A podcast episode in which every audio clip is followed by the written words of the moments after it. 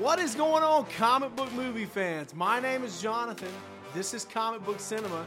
And today, we are going to count down the top 10 comic book movie villains of all time.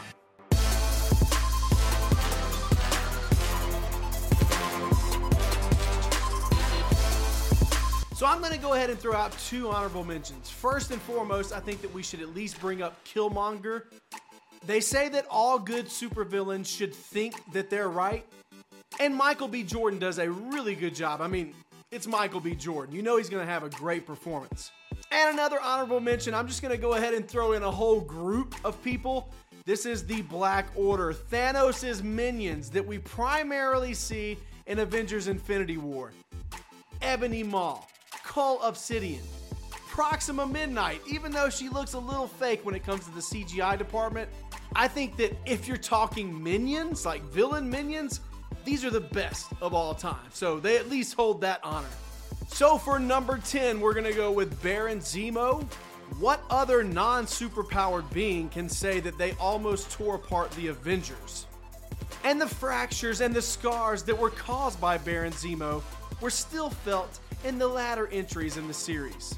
The most effective bullet that he could have used, the most effective bullet in his arsenal, was the fact that the Winter Soldier, aka Captain America's best friend, murdered Iron Man's parents. And kids, that's what they tell you information is power. This is the best example of that. So stay in school. At number nine on my list, I have Gorr the God Butcher. This movie came out relatively recently with Thor Love and Thunder. The movie itself is divisive, which is understandable.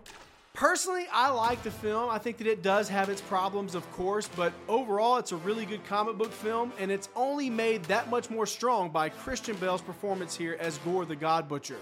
And I mean, come on, it's Christian Bale. What do you expect? This is an Academy Award winning actor. He's phenomenal. They don't put too much makeup on. You can still tell that it's Christian and his performance comes through beautifully. Number eight is Loki. I know that a lot of comic book fans out there would probably rank Loki a lot higher because of the sentimental place that he holds in their hearts. I appreciate Loki and I appreciate Tom Hiddleston's performance as Loki, but for me personally, he's good, he's conniving, and he's a weasel but he's not my favorite type of villain, if that makes sense. And also, over the years, and as we've gotten the Loki series, which some like, but I personally do not, Loki has lost a lot of his luster and become a lot lesser than. But at the same time, that seems to be the similar theme that we're starting to see with some of these OG characters in the MCU, especially when it comes to introducing us as an audience to the better, smarter, stronger female versions of those characters. But I digress. At number seven, for me personally, on my list is the Two Face from The Dark Knight. I think that it's sad that Aaron Eckhart's performance in this film as the Two Face often gets overlooked, rightfully so, because of Heath Ledger's performance as the Joker. Let's talk about the look for a second. This guy is grotesque. Christopher Nolan really truly imagined a very brutal version, a very real world take on a character that would lose half of his face. In that transformation, that duality of the character that you really see switched once he becomes Two Face is really cool to see on screen. At number six is another recent entry onto the list of best all time comic book movie villains Scarlet Witch. Elizabeth Olsen does a really good job of showing her range in the MCU over the years. When we first meet her, she's this naive young kid alongside her brother who's been experimented on and had a very tragic upbringing and origin. And throughout the MCU, as the timeline continues to grow and grow, more and more tragedy befalls this character. Slowly and surely forming this character into the villain that we would see in Doctor Strange in the Multiverse of Madness. I cannot gush about how well she did as far as her performance in this film enough. She exudes creepiness and scariness and just fully embracing that villain role like we all expected that Wanda would eventually do, especially given the path that she was put on in the MCU. At number five, this is probably going to be a hot take. It's probably going to be controversial, but for me personally, I have General Zod. I'm not talking about Terence Stamp's version of General Zod. I'm talking about Michael Shannon's. I will find him! When I think of General Zod in Man of Steel, I think that that's one of the key elements that made this film so great. He really like took up the, the performance that audiences knew and loved with Terence Stamp and just brought it to a whole nother level. A character that's so motivated, so blinded by vengeance, that he's willing to do literally anything, including, of course, destroying Earth. For number four, it's to be Magneto. And as to which actor that I prefer the most, I honestly can't decide. I love Ian McKellen's performance as Magneto, and I think that he brings a lot to the role and a lot to the character. But as much as Ian did for that role, Michael Fassbender's performance, he really does such a great job of showing us that young, angry version of Magneto. And I love how he gives us these glimpses where you think, oh, maybe he's gonna change his ways, maybe he's gonna go back to the good side. Uh uh-uh. uh. Just like all great villains should, he always ends up betraying the team or going back to his old ways and never fully accepting humanity will actually, for lack of a better term, accept mutants exist.